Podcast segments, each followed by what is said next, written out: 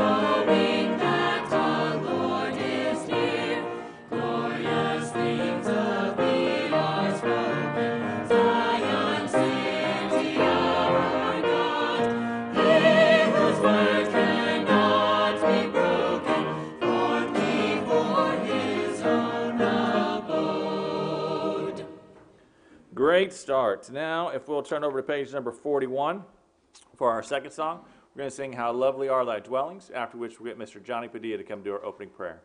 Page number 41.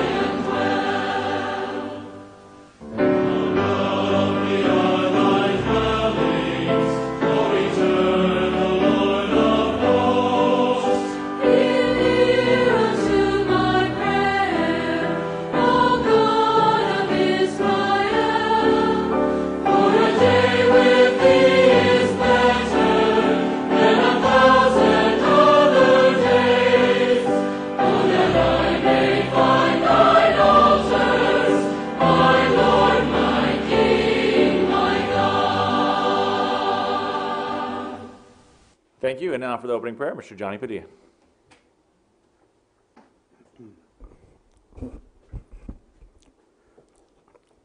In Jesus' name, in prayer, our heavenly and glorious Father, we come before you to worship you, to give you thanks, and for all that you do for us, Father. And Father, coming out of this this world, this world of darkness, in full of vanity, Father, is just sad. It is what it is. And Father, will come before you that you want to know each one of us because we're, we're special, Father, because we have this Holy Spirit in us. And, and so, saying, Father, we do want your, your truth, Father, and ask the Holy Spirit to be over our speaker and for him uh, as we listen to his message and receive truth and give us guidance so we'll be closer um, to Jesus Christ. And for those on infirmity, may you, may you heal them and comfort them in your special way, Father. And again, Father, give you thanks for all that you do for us. Amen.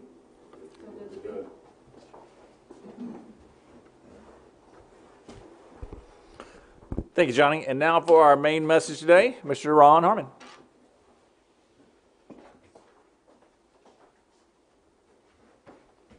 Well, good morning, everyone. Welcome to all those out there in internet land. Um, before I get going today, uh, I have some sad news. Uh, Betty Mullen, Moulton, I can't remember exactly how to say her last name. She passed away this last week. She had cancer. She was out to feast with us. And um, just, uh, we got a card back there to sign for. Um, if you want to put your name up. Huh? Yeah, yeah, she was in a wheelchair, exactly right. and she's been in church quite a while. And uh, just keep keep the, her family and friends in the prayers because that's always a sad, hard thing to go through. All right. When I think of warnings from God, my mind automatically goes to uh, Matthew 24 36. If you want to turn there.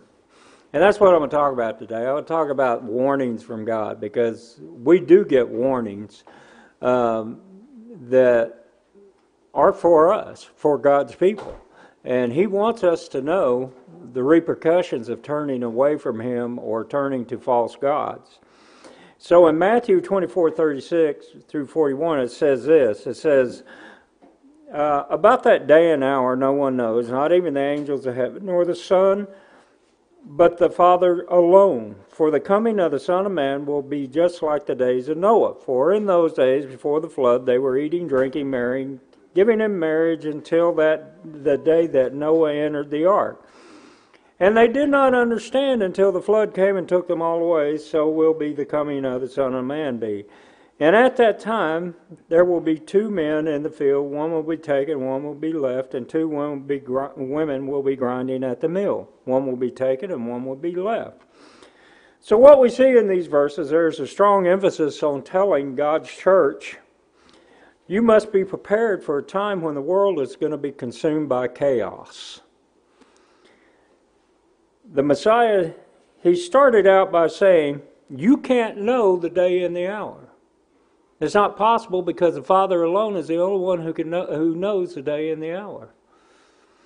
So it makes one wonder why so many out there are I call them sky pilots. it irritates them. That's why I call them sky pilots. But anyway, he says they're so willing to proclaim that they in fact do know the day and the hour of the Messiah's return. And so, you know, you got to think how, how can any human possibly think they know something that the Messiah says that you can't know? That's incredible, right? But they do it all the time. And it reminds me of the previous verses in this chapter and other verses where we are to beware of false prophets. It tells us in Matthew 7 uh, 15 through 20 is a reference, and then in Jeremiah 14 14, he says this Then the Lord said to me, The prophets are prophesying lies in my name. Boy, do they. I mean, there's just no end to how much is prophesied in, uh, in, in the name of, of Jesus Christ or the, the Messiah, or however you want to uh, say it.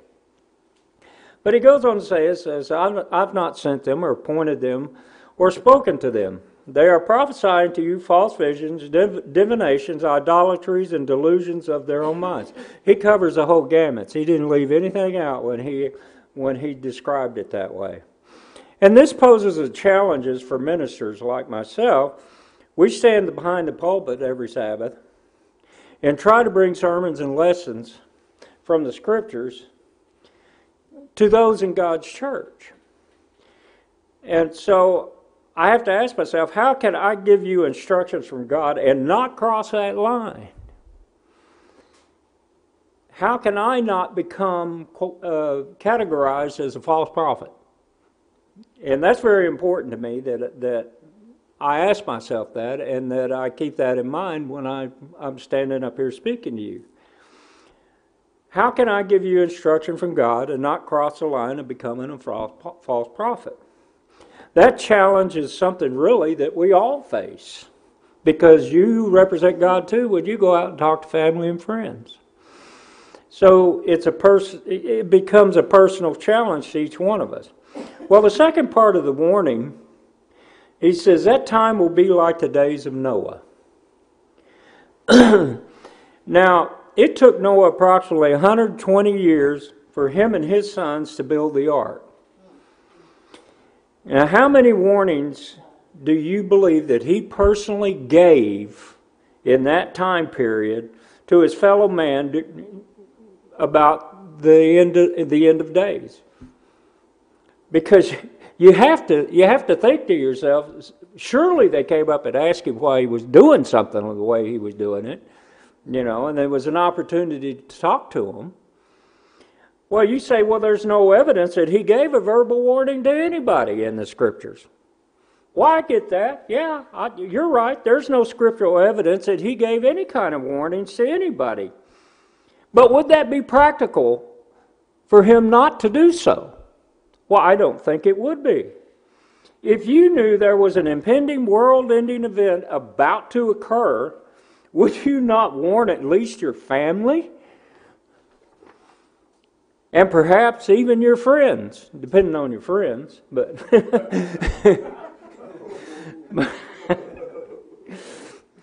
but you know, Noah had brothers and sisters. Did you know that? And most likely there was cousins, nieces, and nephews, and different things like that. They had quite an extensive family back in those days.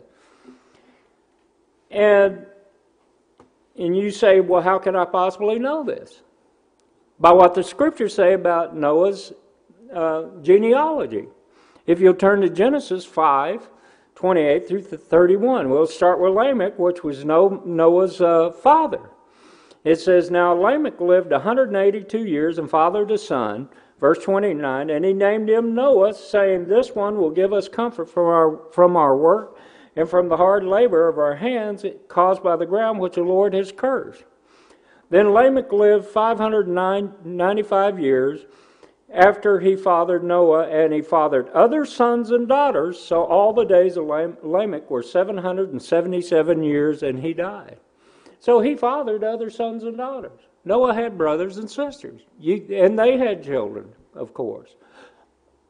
So there was other family out there other than his three sons. You think he didn't tell them?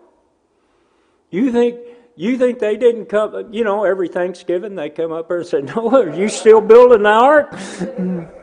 you still doing this crazy thing? And he said, and sure, he'd say, Yeah. I am because God told me to do so, and this the world is coming to an end. You know, if you if you want to buy a ticket, I got one, but it's going to cost you your allegiance to God.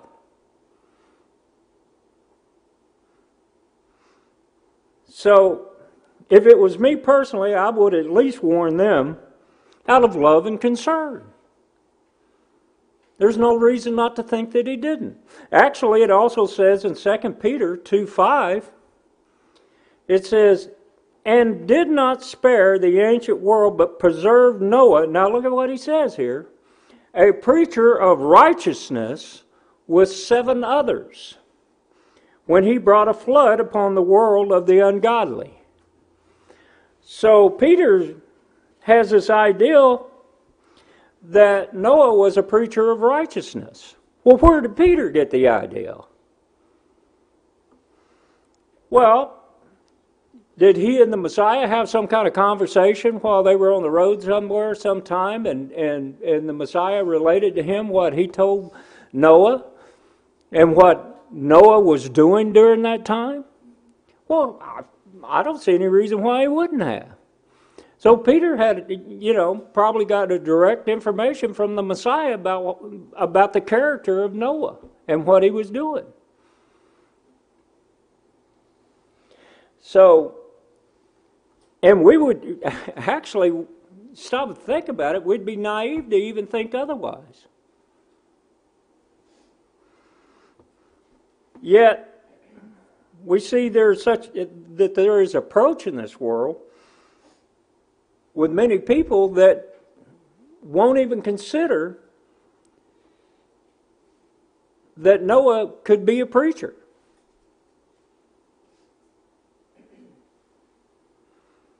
And we'll get to that in just a minute. So, Noah, according to Peter, was a preacher of righteousness. Well, let's look at this, the definition of the word preacher, before we get too far into this. And in Strong's, in the Greek 2783, it says the word the word means a herald or messenger vested with public authority who conveyed the official message of the king, magistrate, princes, military commanders, or who gave a public summons or demand or performed various other duties. In the New Testament, God's ambassador and herald or proclaimer of the divine word. So he's a, procl- a proclaimer of the divine word. I don't know what that encompassed prior to the flood. I really don't. But some there had to be something that they adhered to in order for Noah to be, be considered righteous, wouldn't you think? In the sight of God compared to all the other people in the world. Could that be something like keeping the Sabbath? As simple as that. Keeping the food laws? As simple as that. Well, I think so. It may you can say that's my opinion, but that's fine. I think it I think according to Genesis, what we see in Genesis, God established the Sabbath the very first week that, that in the creation. So it's reasonable to assume that Noah was keeping the Sabbath. Now, this definition would indicate Peter felt Noah preached to his fellow man in the message of repentance, and he gave them a witness and warning about their impending doom. But what about Noah's sons and his wife? Did they not preach to the world as well? Their cousins, brothers, sisters, and so forth? Well, sure they did. They're out in the community, you know, buying vegetables for supper or whatever, you know, whatever they got to do. And they're mixing with the people in the villages and different things, and they're talking to people and saying, you know, and they're asking them the same question. You still building that, that big old boat out in the middle of nowhere? And, there, and that's an opportunity, see? That's an opportunity for them to, to get into the discussion about God's will. You can't it's hard to believe that that Noah and his immediate family spent all that time building that big old ark out in the middle of nowhere, and all the inquisitive people coming by asking, "What are you doing?" You know, and they didn't talk to him. It just, it, to me, it just doesn't. It it just it's not two and two. It's it's got to equal four. So is that what you would do? Of course, you're going to talk to anybody, especially your family and friends, and give them a witness and warning. So the other side of the equation is that no one listened. Not a one of them. They did not listen to any warnings from Noah, his family, his, his sons, his wife. They just, they just flat didn't listen. and they were destroyed because of, because of their not hearing or willing to hear. Now, moving from then to now, we see much of the same attitudes today, don't we? We really do. And that's what Christ was talking about in Matthew 24. So, excluding all those that just outright deny that there is a sovereign God, the atheists, the ungodly, the evil, immoral segment of society, you know, those folks, and speaking only to Christians who supposedly believe that there is a God, and he and he is the means to their spiritual salvation and a life extending past death. I'm speaking to those folks. What is the response when you when when it's pointed out to you that the scriptures are in 180 degrees opposite of what you're being taught in your churches? I'm, I'm just asking, asking for a friend.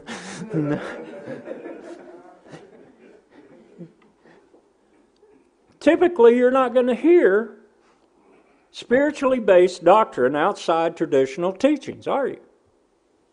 Most folks won't. Prior, even folks in this church, prior to coming into our church, prior to coming into God's church, how resistant were you toward keeping the Sabbath? How resistant were you toward giving up your pork? Mmm, them pork chops. Yeah, right. Yeah. And instead cling to non biblical teachings and celebrations such as Christmas and Easter while denying Leviticus 23, which is in your face.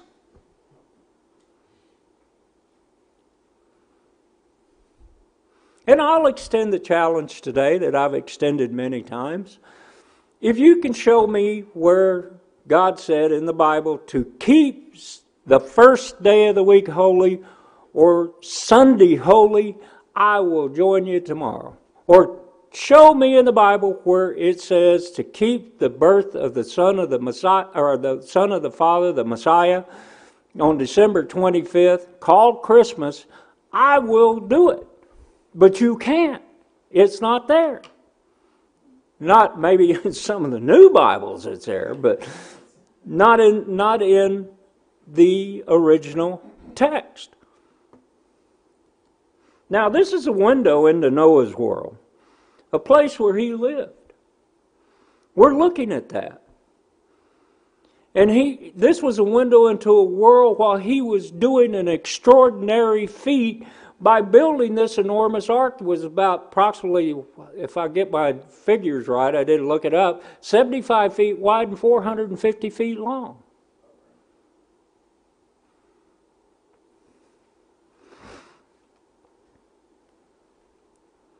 The only thing that would have made it even more extraordinary is if he had done it in his basement.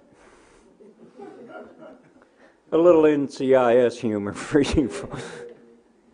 Sorry, I can't help it. I just, I know. So Christians should take a little time and learn the lessons from Noah, shouldn't they? They should, but they won't, okay? It's a warning for end times. It's a warning for us all, even the people in God's church, for us to adhere to and look at the scriptures and see how we can make those things, God's will, fit our lives. Now, here's some statistics for you. I know you love statistics. An ABC poll, and I know you love ABC, so. Mm. An ABC News poll shows only 64% of Christians believe the stories in the Bible. Christians. I'm not talking about the world, I'm talking about Christians. 64%, only 64% believe the stories of the, of the Bible. Only 60% of the Christians believe the story of Noah and the flood. 61% in the same poll believe the creation story is true. There's another 39% that don't believe that the creation is true. How can you not be a Christian and, and not believe in, in, the, uh, in the creation? Now, at the same poll, a whopping 80% of these same Christians believe the Jews are responsible for the death of Jesus. They may be responsible for getting him there, And if it's taken literally, then I guess they missed the Romans' role in this event. Because they're the ones that actually put him to death. So, no matter what you think of the messenger, this brief insight would be a warning within itself. There's a lot of Christians out there who say they believe in God, but they don't believe in the Bible. They don't believe what God said. They don't believe in His prophets. They don't believe in the message that they give. there is a very significant lack of faith and belief in so called Christianity community. That's a shame. But you know, I'm going to tell you something though. If you think that's ex- exclusive to the Christian community, you would be very wrong. Because we have people in our church that don't believe some of this stuff either. And I've had conversations with folks like that. But a major contributing factor is a doctrine spread by Christian leaders. Says you don't need to do anything but just believe in the name of Jesus. That's all you got to do. And I really do, I feel assured that the Messiah knew when he created man and Satan entered the picture that there would be resistance to the truth and that would become overwhelming for man eventually. So he had to put in place in time ways to to counteract that. And one of those ways is warnings and telling people what he expected of them. And he did that in a, in a series of warnings, even through visions or direct communication by prophets. Now, these warnings applied to man all the way back 5,000 years ago, all the way up to today. There is, there is, is relevant then as they are now, or now as they were then. And we can see that it's illustrated by Jeremiah in chapter 17, verses 5 through 7.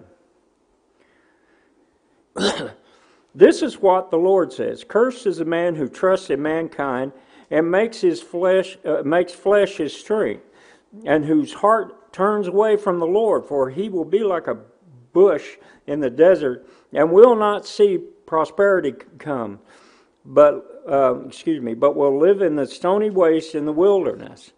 A land of salt that is not inhabited. Blessed is the man who trusts in the Lord and whose trust is the Lord. Now, he says, cursed is the man, and curse is a harsh word and even harsher when the action is taken. But stop and think about this, and I and I'll I'll get your mind working with this with this next statement. That curse is not always applied by God. Think about that for a second as we go through this. But first, let's look at this. What is a curse like coming from God? In Deuteronomy, curse, uh, the cursings and blessings of God are spelled out to the children of Israel just before they cross over the Jordan in the death of Moses. And the blessings is apparent whenever you look at these things. We're not going to get into that. We don't have enough time. And I would think that they're, they're what you would want for any nation or, or us personally as a people. And they boil down to prosperity, peace, and security. And God has sworn to bless his people as long as they obeyed him and walked in his way. And disobedience, on the other hand, is an entirely different manner. Disobedience has the natural effect of bringing curses upon the, the land and the people. And because God removes his protection from the land, this is a natural occurrence. In Strong's, the Hebrew word is arar, A R A R, to execute or execrate, execrate, I can't say the word, in place of curse. But in the actual Hebrew language, the word is pronounced, the word AR is pronounced Aor, A R O R, and means to remove the influence of God. Now, curse in Hebrew, Aor, which comes from the idea of the situation where God is not present in one's life.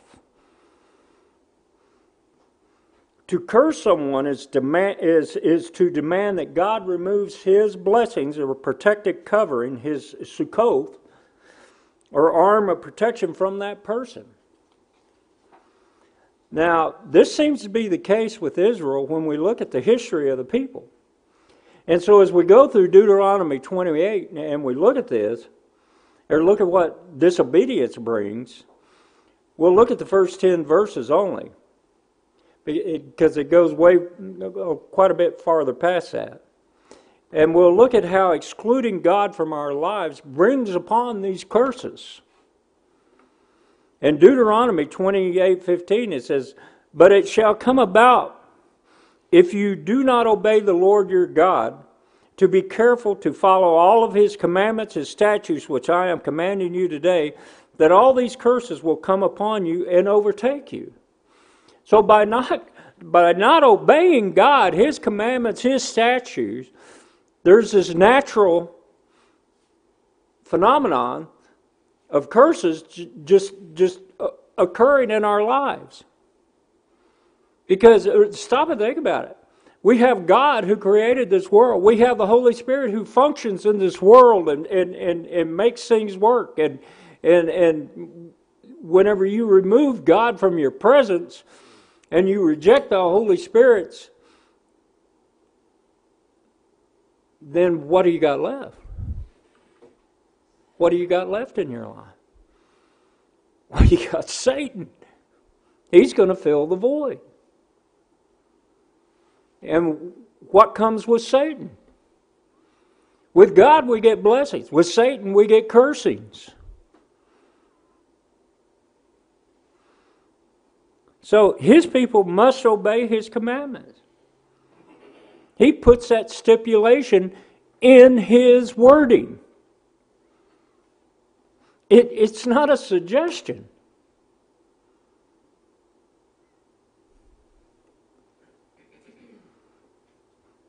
And they're not just the ones you like.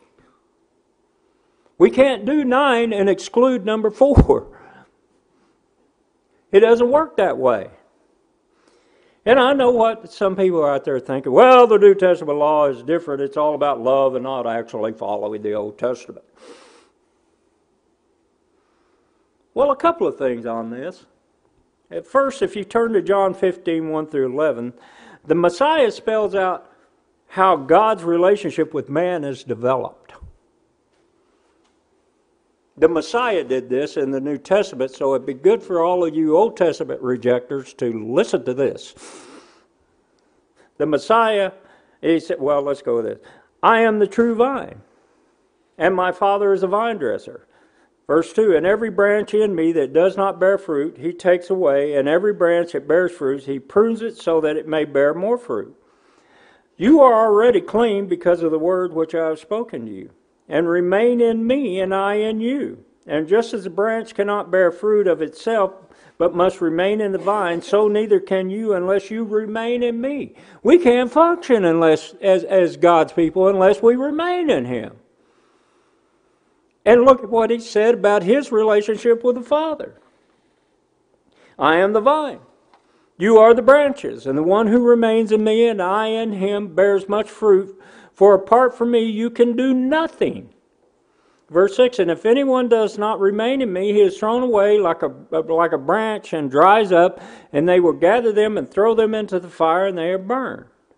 And if you remain in me, my words remain in you, and ask whatever you wish, and it will be done for you.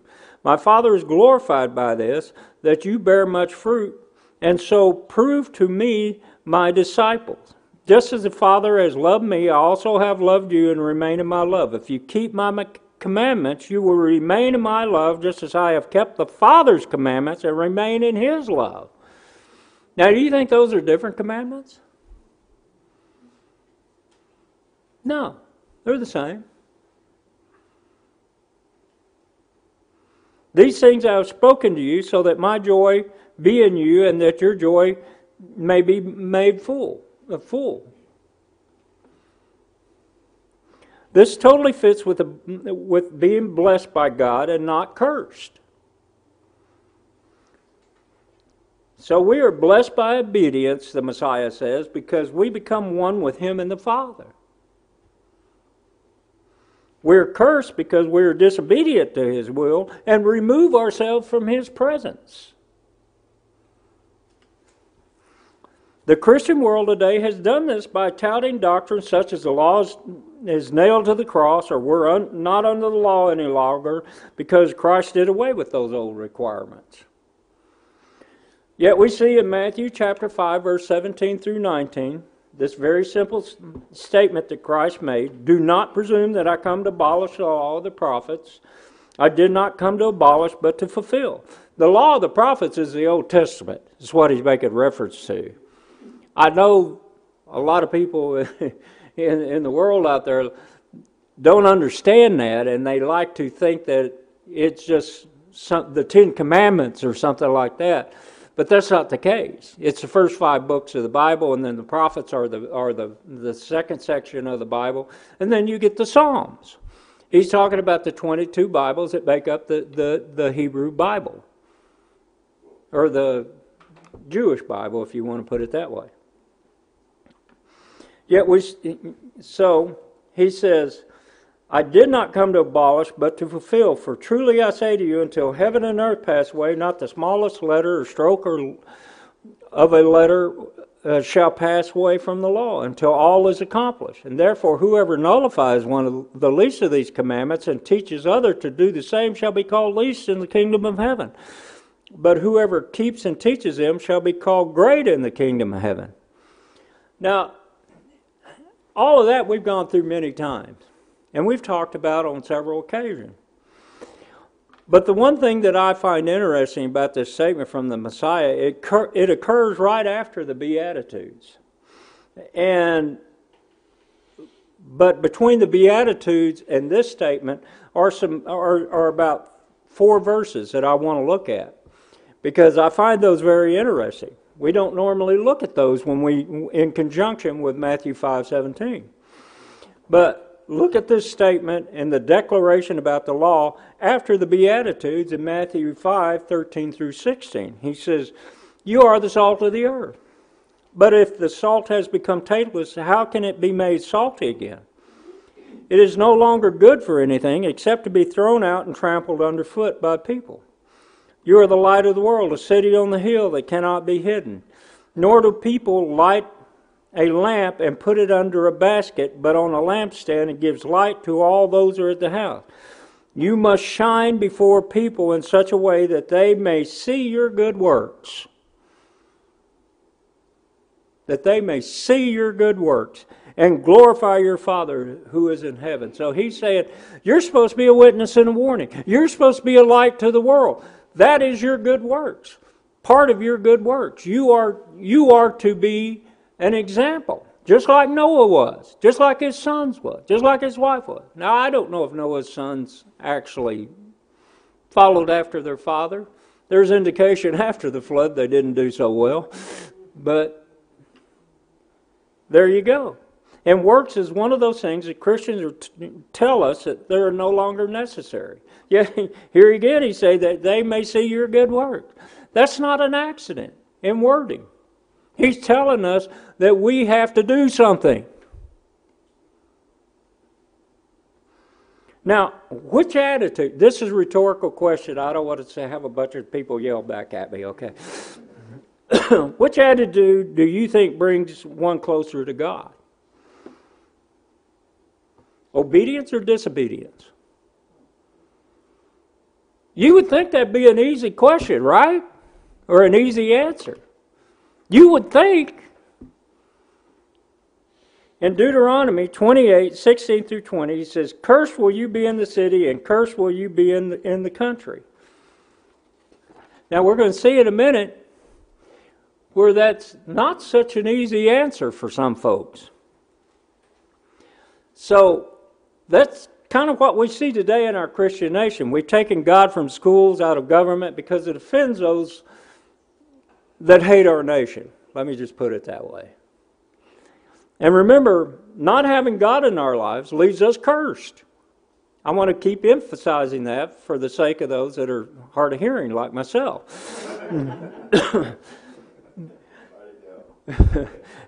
Today, our nation is in absolute disarray because we fail to make any national decisions based upon God and His will. And excluding God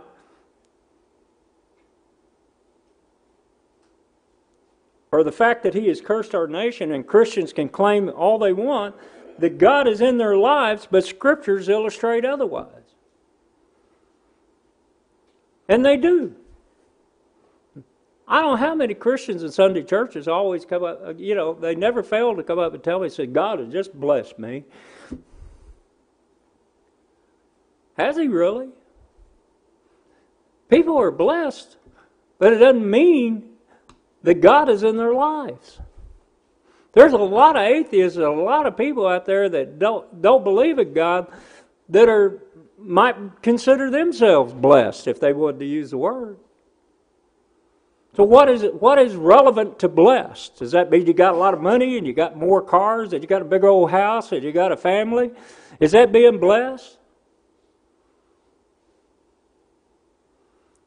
What is blessed? Blessed means you have God in your life. Deuteronomy 17 through 19. Cursed will be your basket and your kneading bowl. That's, that's like where you put all the components for bread together. 18. Cursed will be the children of your womb, and the produce of your ground, and the newborn of your herd, and the offsprings of your flock. Cursed will, will you be when you come in, and cursed will you be when you go out. These three verses are very relevant to what's happening in our country today. What do you see in the grocery stores today? Empty shelves were once not so long ago, it was natural to see them just full of, of, of product. The sad part of this is there's no reason for that happening. And it's only because of ungodly men's greed that this is even possible.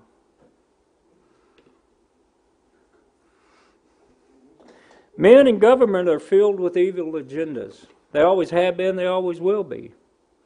And they add to the food shortages.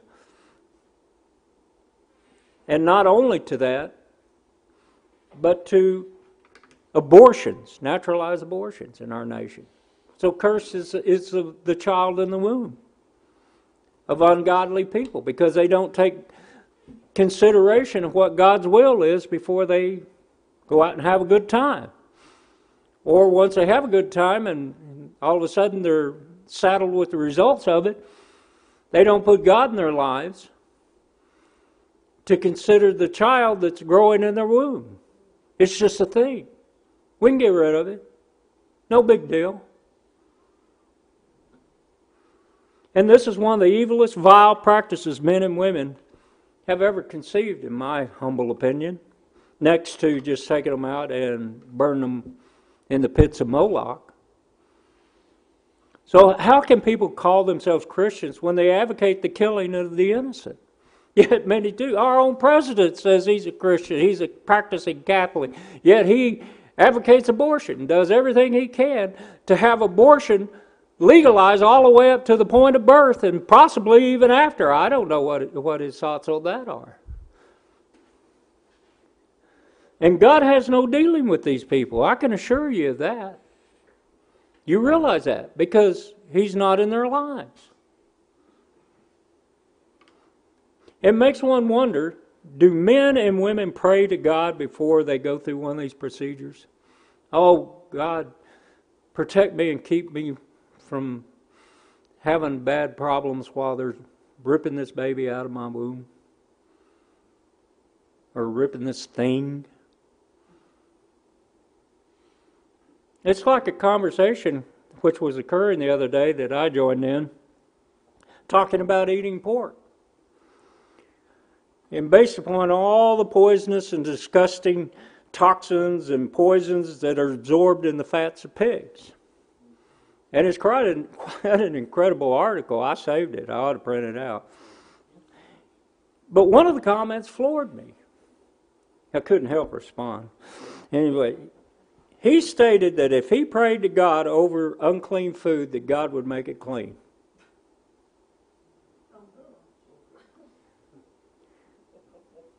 It's okay to eat after that.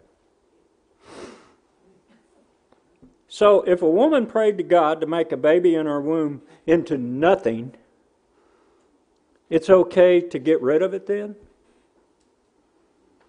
Is that the Christian attitude? How about any, anything else that the Bible says is, is against the will of God? Can you just pray and make it right? Can you, as a Christian, pray on Sunday and say, God bless this day? And God's going to do it?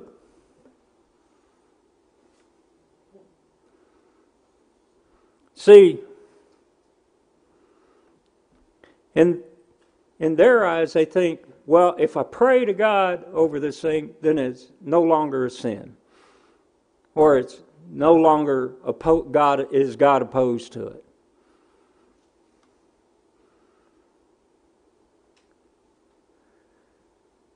So we pray to God to ignore our blatant disobedience, and He will accommodate our will.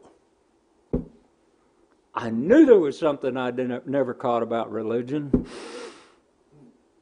Hmm.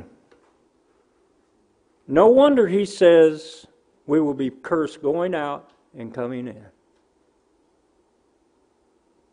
Because we have neglected the will of God over our own desires.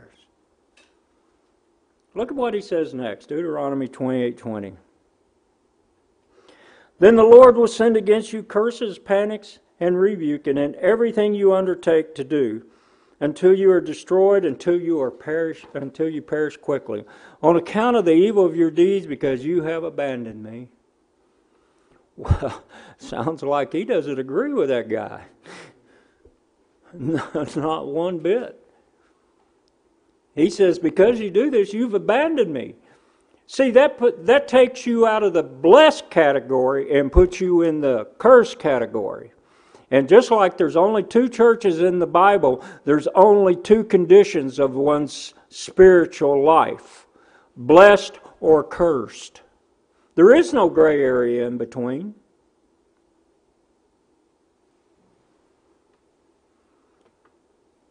So, does anything come to mind when you read this verse? How about the COVID 19 scare? Aren't decisions about personal health being made based upon fear and not God? I heard a group of church folks discussing the vaccines and how important it was for other church members to get vaccinated. And, I, and, and before I get into this any further, I just want to tell you it's your decision whether you want to get vaccinated or not, and we should not put anybody down whether they do or do not. That is their personal decision, and we need to just let people live and let live. But they were just, I have not, personally, I have not, and I will not. And they were ridiculing those, like myself, opposed to getting the vaccine, vaccinated, and as if we were doing something wrong.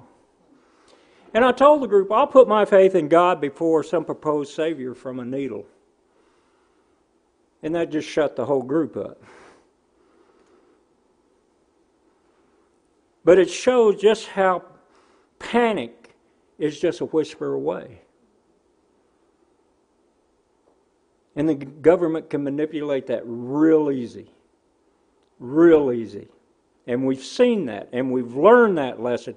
And if we don't take that as a lesson in this country, we are fools.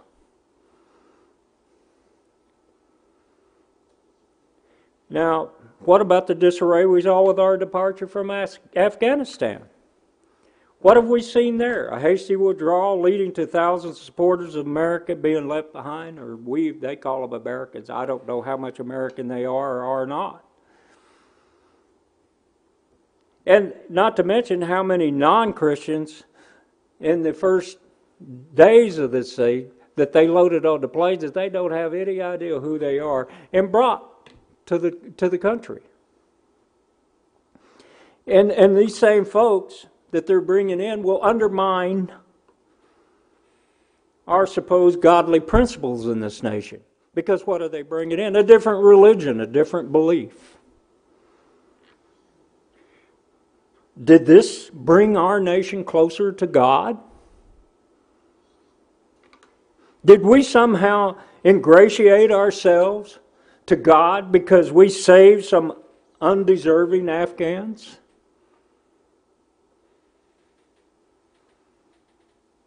Does that sound harsh?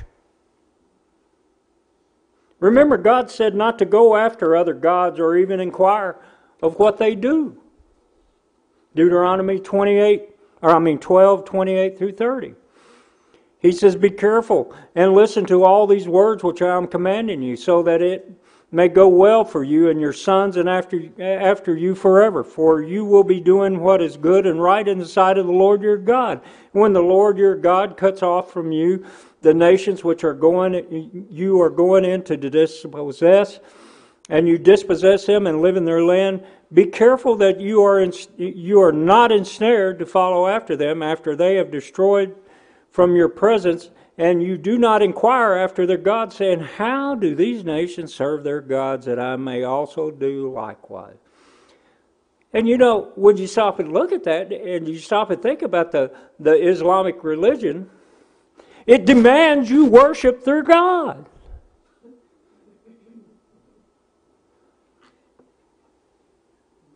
We're filling our nation with those that would demand that we worship their God and not the true God at the point of death.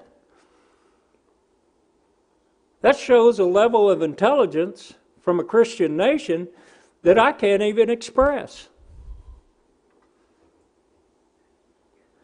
Do we.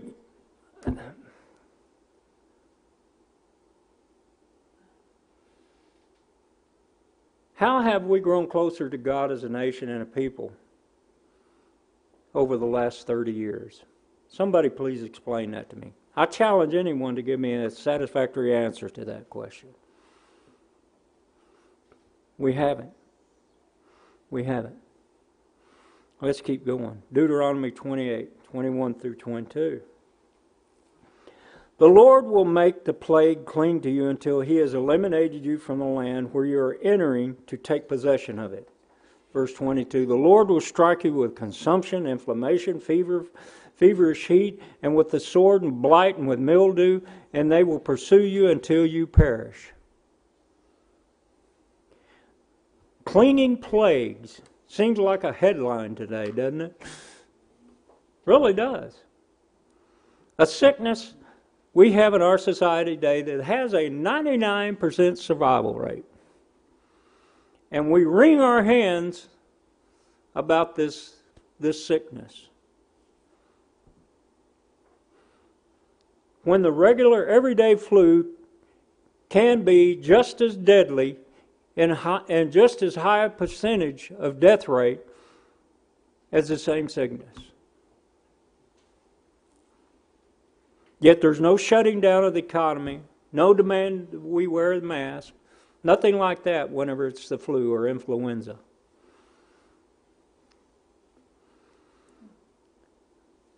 But with the so called COVID, there are many other side effects that can occur because we put such a burden on the people because of the sickness. Not just how it clings to you, because it does, I'm still trying to get over it completely. But there are other side effects in our economy and in, in, in, in what we do to our children and in the schools and things like that. And that's what it talked about. We have side effects to this. Not to mention, it puts people out of work. When people get put out of work because of the mandates to wear a mask or to get a shot or something for that reason, then there's less people that can produce. And then all, as a result, we get higher grocery prices, higher fuel prices, and all this other stuff that goes on in our society.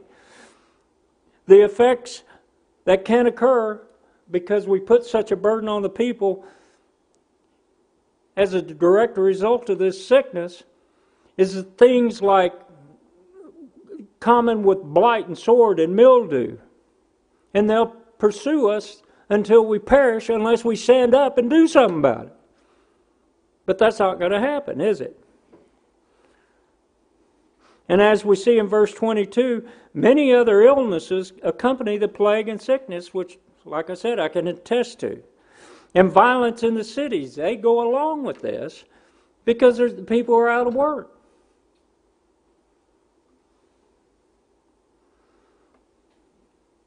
And it, it may cause people, because of lack of food and medicine, to do things, decent people, to do things that they never would do otherwise.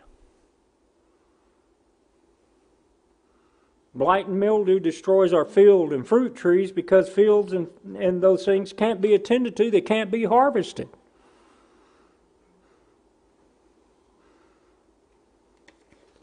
Now, Deuteronomy 28 23 through 24. He says, The heaven which is over you shall be bronze, and the earth which is under you iron, and the Lord will make the rain of your land powder and dust, and from heaven it shall come down on you until you are destroyed. Now, what could possibly make the heavens bronze? How about a massive wildfire? You ever seen the heavens after while a wildfire's going on? That's the color I would describe it as. But that is a direct effect of uh, environmentalists and the worship of Mother Earth, which has given us massive regulations regarding our forests, where the underbrush cannot be removed. It's a direct cause of taking God out of our society. All of these things are a direct cause of taking God out of our society. Laws regulating the natural use of lands. So fires that once were common and not that big a deal are now massive undertakings that are really difficult to put out. And they destroy homes and lives and different things like that.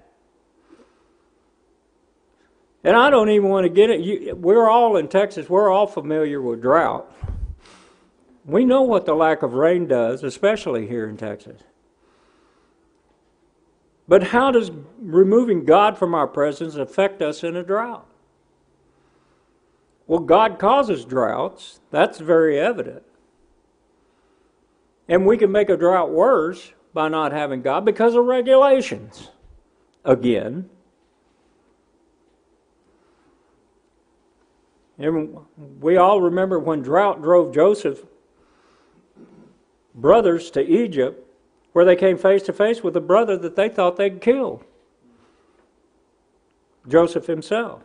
And that's in Genesis 41. And we see that where Joseph interprets the king's dreams, where there'd be seven years of plenty and seven years of drought, and not enough food. And droughts cause weird and funny things to happen during this time. In Joseph's case, he went from being in prison to the second in all the land. And during that time of drought, the people sold all they owned, or practically, to the government just to get food to eat.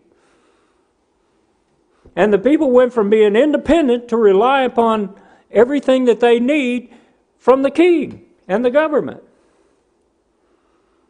Are we doing that today? Are we giving up everything that we have in this nation and we own in this nation just to have some kind of safety? Have we lost our faith in God?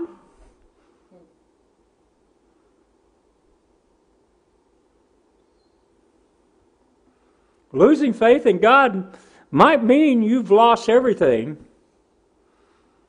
that God has blessed you with. Stop and think about that. In Deuteronomy 28 25 through 26 says, The Lord will cause you to be defeated by your enemies. You will go out one way against them, but you will flee seven ways from their presence. You will be an example of terror to all the kingdoms of the earth. Your dead bodies will serve as food for all the birds of the sky and the animals of the earth, and there will be no one to frighten them away. That's a scary picture of a nation without God, a nation cursed.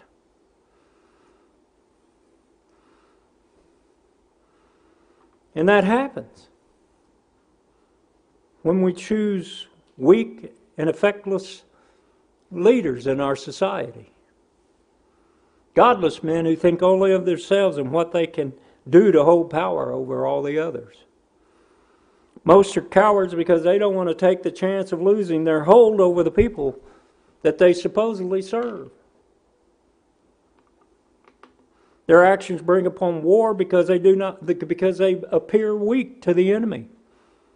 And the enemy says, well, I'm going to get a slice of this pie. And we see that in our, uh, in our world today.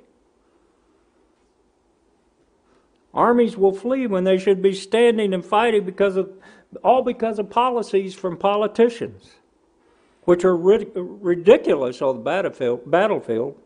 An army must be free to what, do what's necessary on the battlefield, feel, uh, free from bureaucracy. And they also need to be guided by God, free from bureaucrats, as, as in the case of Gideon in Judges 6, and the necessity of God sending Gideon to battle with only 300 men because, because of the evil that the Israelites were doing.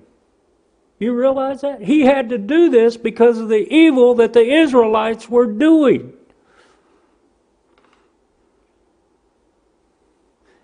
They were worshiping Baal and other foreign gods of the Midianites and Amalekites, and what is referred to as the people of the East. We, we got a lot of people of the East in our country today. And a lot of people like to, like to f- find out how they do their worshiping. They like their incense, they like their mmm, and you know, and all that other stuff. With God, a few men can conquer an army. Without God, an army will conquer us. We seem to have the shoe on the other foot in our nation. Why? Because we've shut the door in God's face. We stand cursed because we remove the influence of God from our country, our lives, and our children's lives. God has been replaced by false teachings and doctrines of greed. So pray all you want to make swine clean or a medical procedure to remove a child honorable or the healing of our nations. Pray all you want. Give it a good show like, like the priest of Baal did on Mount Carmel with, with Elijah. Elijah stood back and says, Boy, give him another one. Pray, pray hard. Keep going. Pray, pray. Pray all you want. God didn't hear them, He didn't honor them.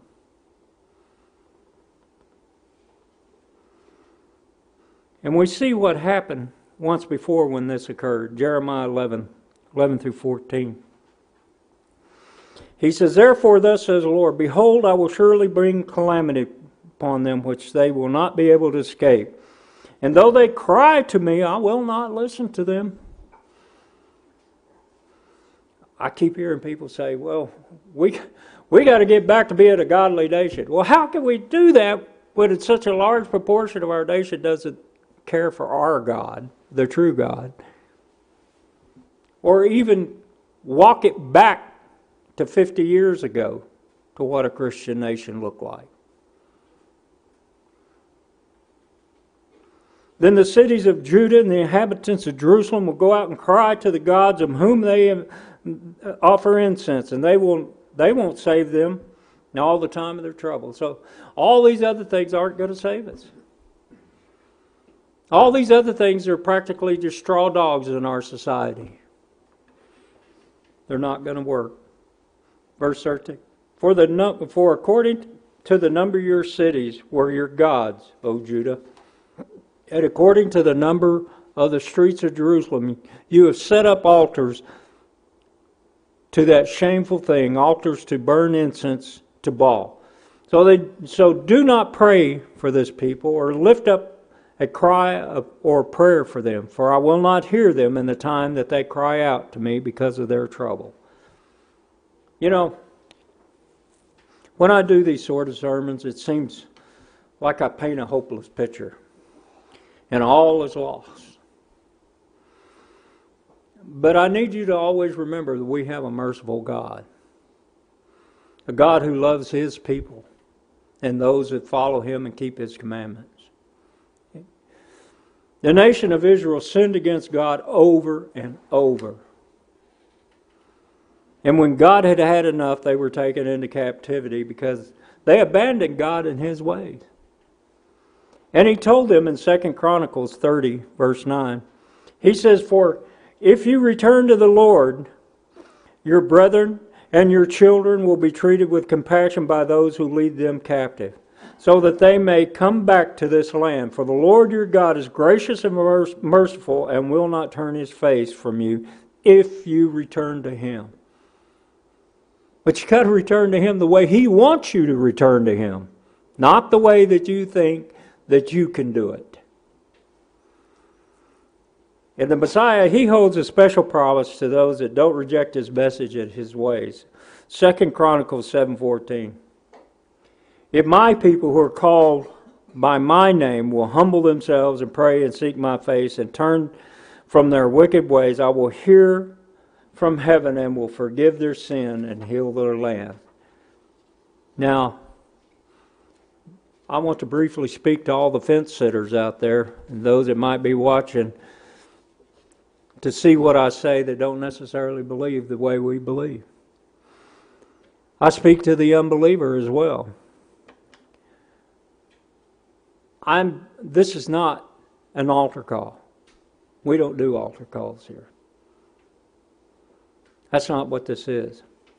But God says to repent and he will be merciful. Now, I can't tell you what you have to do in your life to become one of God's people. But just like Noah, I'm telling you, you better prepare yourself. Because even even if that natural disaster, even the Messiah doesn't come in your lifetime, you're going to die one day. And that is going to be your meeting place with Christ. That's going to be your apocalypse. That's going to be your natural end time disaster. Now, there's a future with God in our lives. And we are blessed with having God in our lives. Without Him, we are cursed. And death and destruction is what is the eventual or end, end result. Be called one of God's holy pe- people. That is a blessing. Be called Israel. Choose life today, choose His ways, and follow His guidance into a world of tomorrows.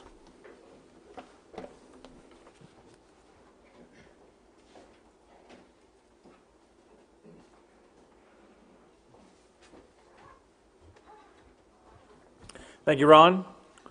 Now for our final song today, if everyone would please turn to page number 83 and stand. We're going to sing Unless the Lord Shall Build the House, after which we'll get Mr. Billy Stepp to come do our closing prayer. Page number 83.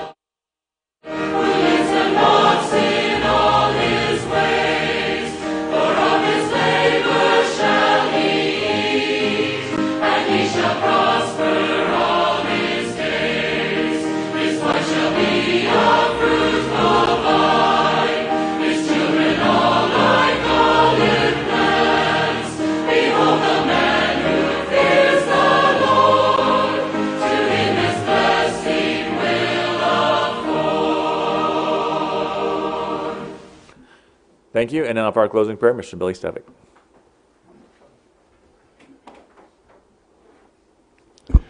Dear Heavenly Father, our loving Dad, we thank you for this great message that you've given us with this warning. Let us heed this warning, re examine where we're at. We ask for dismissal from the Sabbath service. We thank you for what you provided. We know you are the provider of all of our manna, and we thank you for that. And we understand today you're providing us with pizza for our physical bodies. Thank you in all kinds of different flavors. Please guide and direct all of us as we go home and throughout the week, and help us with giving us the Holy Spirit to let our light shine before men.